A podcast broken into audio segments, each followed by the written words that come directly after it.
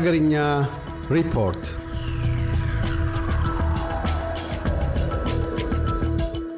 የፌዴራል መንግስትና ህወሀት ከፕሬቶሪያው የሰላም ስምምነት ጋር በተያያዘ የሚነሱ ችግሮችን ለመፍታት የሚያስችል የፖለቲካ ውይይት ከሁለት ወር ባልበለጠ ጊዜ ውስጥ ለማድረግ መስማማታቸውን የአፍሪካ ህብረት የሰላምና የጸጥታ ምክር ቤት ማስታወቁን የደረሰን ዜና አመለከተ።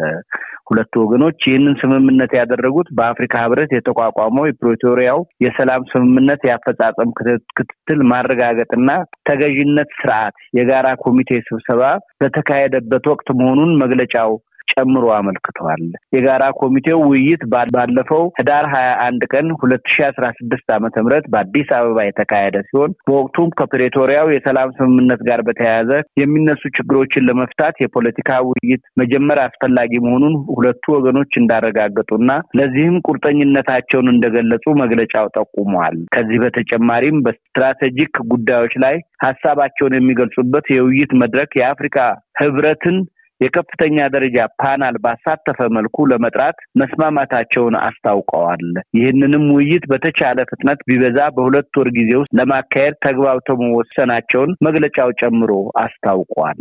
የጋራ ኮሚቴው የፕሬቶሪያው የሰላም ስምምነት የአፈጻጸም ሂደት ተግዳሮቶችና እድሎች ላይ ለመወያየቱን የጠቆመው መግለጫው ሁለቱም ወገኖች የፕሬቶሪያው የሰላም ስምምነት ሙሉ በሙሉ ተግባራዊ እንዲሆን ትጥቅ ለማስፈታትና የቀድሞ ተዋጊዎችን መልሶ የማቋቋም ስራን እንዲሁም በነበረው ጦርነት ከቀያቸው የተፈናቀሉትን የመመለስና መልሶ የማቋቋም ተግባርን ማፋጠን እንደሚያስፈልግ መግባባታቸውንና ለዚህም ቁርጠኝነታቸውን እንዳረጋገጡ መግለጫው አመልክተዋል። በአፍሪካ ህብረት የተቋቋመው የፕሬቶሪያው የሰላም ስምምነት የአፈጻጸም ክትትል ማረጋገጫና ተገዥነት ስርዓት monitoring verification and compliance mechanism የስራ ዘመንም ለተጨማሪ አንድ አመት እንደ አውሮፓ አቆጣጠር ለ December ሁለት ሺህ ሀያ አራት እንዲራዘም መወሰኑን የህብረቱ የሰላምና የጸጥታ ምክር ቤት ጨምሮ በመግለጫው አስታውቋል። በሌላም በኩል በትግራይ ክልል በሀምሳ ወረዳዎች በስፋት በተከሰተው ወባና ኮሌራ የሀያ ሶስት ሰዎች ህይወት ማለፉን የክልሉ የጤና ቢሮ ማስታወቁን የደረሰን ዜና ጨምሮ አስታውቋል። በወባ ከሁለት መቶ ሀምሳ ሺህ በላይ ሰዎች መጠቃታቸውንና ለክልሉ ጤና ቢሮ የቀረበው ሪፖርት የአንድ መቶ ሰባ ሰዎች ህይወት ማለፉን የሚያሳይ እንደሆነ የክልሉ የህብረተሰብ ጤና አደጋዎች መቆጣጠር ቡድን መሪ አቶ መብርሃቶም ሀፍተ በሰጡት መግለጫ አስታውቀዋል። ይሁን እንጂ በክልሉ በተከሰተው ወባ ሌሎች ተጨማሪ ሰዎች ሊሞቱ ይችላሉ የሚል ግምት እንዳለ ገልጸው በክልሉ አስር ወረዳዎች በተከሰተው ኮሌራ የስድስት አስራ ስድስት ሰዎች ህይወት ማለፉን የቡድን መሪው ጨምረው አስረድተዋል። ኮሌራ የተከሰተው በራያ በአላማጣና ገርጀሌ በሚባል ቀበሌ ውስጥ በሚገኝ የጸበል ስፍራ መሆኑን የተናገሩት የቡድን መሪው እዚህ አካባቢ ደርሰው በተመለሱ ሰዎች ምክንያት መስፋፋቱን አክለውም ገልጸዋል። በክልሉ ኮሌራ የተከሰተው ባለፈው ጥቅምት አስራ ዘጠኝ ቀን ሁለት ሺ አስራ ስድስት ዓመተ ምህረት መሆኑን በሽታው በስፋት በመሰራጨቱ ከሁለት መቶ በላይ ሰዎች ማጥቃቱንና ከእነዚህ ውስጥም የስልሳ ሰዎች ህይወት ማለፉን አቶ መብራቶም ጨምረው አብራርተዋል። የትግራይ ክልል ጊዜያዊ አስተዳደር በማይደርስባቸው ኮረምና ኦፍላ በሚባሉ ወረዳዎች ኮሌራ በከፍተኛ ሁኔታ መጨመሩን የሕክምና አገልግሎት ተደራሽ አለመሆኑንም በዚሁ ጊዜ ጨምረው ተናግረዋል። በአሁኑ ወቅት በየሳምንቱ ከአስር ሺህ በላይ ሰዎች ወባ የሚያዙ መሆናቸውን ጠቅሰው ችግሩንም ለመቆጣጠር ከክልሉ ጤና ቢሮ አቅም በላይ ነው ብለዋል። ወባን ለመቆጣጠር የጤና ቢሮው ለሀያ ወረዳዎች የሚሆን አጎበር እንዲሰጠው ለፌዴራል መንግስት ጥያቄ ማቅረቡን ነገር ግን ለአስር ወረዳዎች ብቻ ማግኘቱንና ይህም አርባ ስድስት በመቶ ለሚሆኑ ሰዎች ተደራሽ እንደሆነም ጨምረው ገልጸዋል። ክልሉ በከፍተኛ መጠን የመድኃኒት ግብዓት እጥረት እንዳለበት የተናገሩት ቡድን መሪው ችግሩ በዚህ ከቀጠለ ቁጥራቸው የበዛ ሰዎች ህይወታቸውን ሊያጡ እንደሚችሉ አስረድተዋል።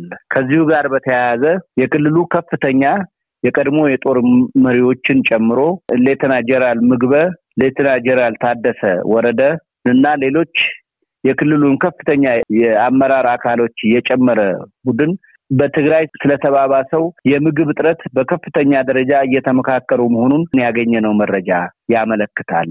ችግሩ በእህል እጥረት ምክንያት እስካሁን ድረስ ምንም አይነት መፍትሄ ያለማግኘቱንም በተጨማሪ እነዚሁ ከፍተኛ የጊዜያዊ አስተዳደሩ ተወካዮች ሲናገሩ ደመጡን የትግራይ ቲቪ ባስተላለፈው ዜና አሰምተዋል። በኢትዮጵያ ጦርነት በኢትዮጵያ ጦርነት በአስቸኳይ እንዲቆምና ሰላማዊ ድርድር እንዲጀመር የሚጠይቅ ነው በተባለ የተባለ ሰላማዊ ሰልፍ የጠሩ የሰላማዊ ሰልፍ አስተባባሪዎች መታሰራቸው መታሰራቸውን የደረሰን ዜና አመለከተ። እስካሁን አራት የሰልፉ አስተባባሪዎች መታሰራቸው የተረጋገጠ ሲሆን ሰልፉ ይካሄዳል ተብሎ ይጠበቅ የነበረው ህዳር ሰላሳ ቀን ሁለት ሺህ አስራ ስድስት ዓመተ ምህረት በአዲስ አበባ እንደነበርም የሚታወስ ነው። ሰልፉን የጠራ ነው የማንንም የፖለቲካ ኃይል ወገንና የተለየ የፖለቲካ ፍላጎት ለማራመድ አስበን አይደለም ያሉት የሰልፉ አስተባባሪዎች የጠሩት ሰልፍም በእስር ዘመቻው የተነሳ መሰረዙን ተናግረዋል። እስሩ እንደተሰረዘ የተነገረው በመንግስት የመገናኛ ብዙሃን ባለፈው ሳምንት መነገሩም የሚታወስ ነው። የኢትዮጵያ ህዝባዊ አብዮታዊ ፓርቲ ኢህአፓ ሊቀመንበርና ከሰልፉ አስተባባሪዎች አንዱ የሆኑት ተባባሪ ፕሮፌሰር ዝናቡ አበራ በአጠቃላይ አራት የሰልፍ አስተባባሪዎች መያዛቸውን መግለጻቸው የሚታወስ ነው። ለፓርቲያችን ምክትል ተቀዳሚ ሊቀመንበርና የሰልፉ አስተባባሪ ኮሚቴ አባል መጋቢ ብሉይ አብርሃም ሃይማኖትን ጨምሮ የሰልፉ አስተባባሪ የነበሩ ሌሎች ሰዎች መታሰራቸውን በዚሁ ጊዜ ተገልጸዋል። ከታሰሩት ውስጥ አቶ ጊዴና መድህን አስተባባሪ ኮሚቴ አባልና የሰባ እንደርታ ፓርቲ ምክትል ሊቀመንበር ሲሆኑ ሌላኛው ታሳሪ የሰልፉ አስተባባሪ ኮሚቴ አባል እና የሰባ እንደርታ ፓርቲ ጸሐፊ ካላእዩ መሐሪ እንዲሁም የቀድሞ የኢዜማ ፓርቲ አባልና አሁን በግል የሚንቀሳቀሱት ፖለቲከኛው አቶ ናትናኤል መኮንንም እንደሚገኙበት በዚሁ ጊዜ ተገልጸዋል። መንግስት እስካሁን ወደ ዘጠና ሰባት ሰዎች አሰርኩ ማለቱን የጠቀሱት የጠቀሱት ተባባሪ ፕሮፌሰር ዝናቡ ይህ ሁሉ ስርዓት የመጣው የሰልፉን ጥሪ ተከትሎ እንደሆነም ገልጸዋል። ይህ ሁኔታ ወደ መረጋጋት እንዲመጣ ማድረግም ኃላፊነት አለብን። ስለዚህ ጠርተነው የነበረውን ሰልፍ ሰርዘነዋል ሲሉ የተናገሩት የኢህአፓው መሪ ሰልፉ የተጠራው ለሀገርና ለሰላም በመቆርቆር እንጂ በፓርቲ ወይም በፖለቲካ ውግንና አለመሆኑንም ገልጸዋል። የመንግስት የጸጥታና ደህንነት የጋራ ግብረ ኃይል ሐሙስ ህዳር ሀያ ሰባት ቀን ሁለት ሺ አስራ ስድስት ዓመተ ምህረት ባወጣው መግለጫ በሰላማዊ ሰልፍ ሽባን አዲስ አበባ ውስጥ ሁከትና ብጥብጥ ለመፍጠር በህቡ ሲንቀሳቀሱ የነበሩ ቡድኖች ሴራ ከሽፏል ሲል አስታውቆ እንደነበርም የሚታወስ ነው። ግብረ ኃይሉ በዚህ መግለጫው ሁከትና ብጥብጥ ለመፍጠር በማሴር የተጠረጠሩ ዘጠና ሰባት ሰዎች በቁጥጥር ስር መዋላቸውንም በዚሁ ጊዜ አረጋግጦ እንደነበር አይዘነጋም። ከሰሞኑ የፖለቲከኞች ስርዓት ጋር በተገናኘ አባሌ ታስረውብኛል ያለው እናት ፓርቲ እርምጃው ተቀባይነት እንደሌለውም ገልጸዋል። የፓርቲው ህዝብ ግንኙነት አቶ ዳዊት ብርሃኑ እንደ እንደተናገሩት ህዳር ሀያ ስድስት ቀን ሁለት ሺ አስራ ስድስት ዓመተ ምህረት አራት ኪሎ ከሚገኘው ጽህፈት ቤታችን አባላችን የሆኑት የሆነውም ብርሃኑ ባብዬን የጸጥታ ኃይሎች ይዘው የወሰዱት ቢሆንም መልሰው ለቀውታል ብለዋል። አቶ ብርሃኑ ከአምስት ሰዓት እስራት በኋላ ቢለቀቅም በማግስቱ ደግሞ የቀድሞ የፓርቲያችንን ጸሐፊና አሁን አባል የሆኑትን አቶ ጌትነት ወርቁን መልሰው አስረውታል በማለት ህዝብ ግንኙነቱ አቶ ዳዊት አክለው ተናግረዋል።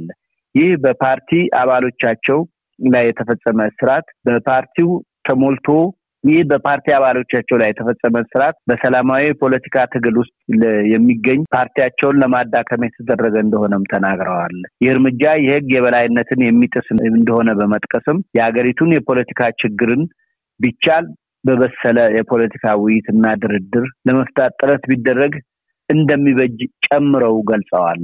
ከሰሞኑ አንድ አባሉ እንደታሰረበት የተናገረው የኢትዮጵያ ዜጎች ለማህበራዊ ፍትህ ኢዜማ ፓርቲ ወይዘሮ ሰላማዊት አጎናፍር የተባሉና በአዲስ አበባ በምርጫ ወረዳ አስራ ሰባት ውስጥ የምርጫ ክልል የኢዜማ ሴቶች ጉዳይ ተጠሪ የነበሩ አባሉ መታሰራቸውም ተረድቷል። የኢዜማ የህግና የአባላት ደህንነት ጉዳይ መምሪያ ኃላፊው አቶ ስዩም መንገሻ እንዳረጋገጡት ወይዘሮ ሰላማዊት ህዳር ሀያ አምስት ቀን ሁለት ሺ አስራ ስድስት ዓመተ ምህረት ነው በቁጥጥር ስር የዋለው ተብሏል። በኢዜማ አሰራር መሰረት አባላት ሲታሰሩና አደጋ ሲደርስባቸው ቅጽ ተሞልቶ እርሳቸው ለሚመሩት መምሪያ እንደሚመጣና የታሰሩት ሰው ማንነት ተጣርቶ ሪፖርት እንደሚደረግ አመልክተዋል። በዚህ መሰረት እስካሁን ወይዘሮ ሰላማዊት ብቻ መያዛቸውን አቶ ስዩም አስታውቀዋል። እያደመጡ የነበረው የኤስቢኤስ አማርኛ ፕሮግራምን ነበር። የፕሮግራሙን ቀጥታ ስርጭት ሰኞና አርብ ምሽቶች ያድምጡ። እንዲሁም ድረገጻችንን በመጎብኘት on demand እና በኤስቢኤስ mobile app ማድመጥ ይችላሉ። ድረገጻችንን SBS dot com dot au Amharic ን ይጎብኙ።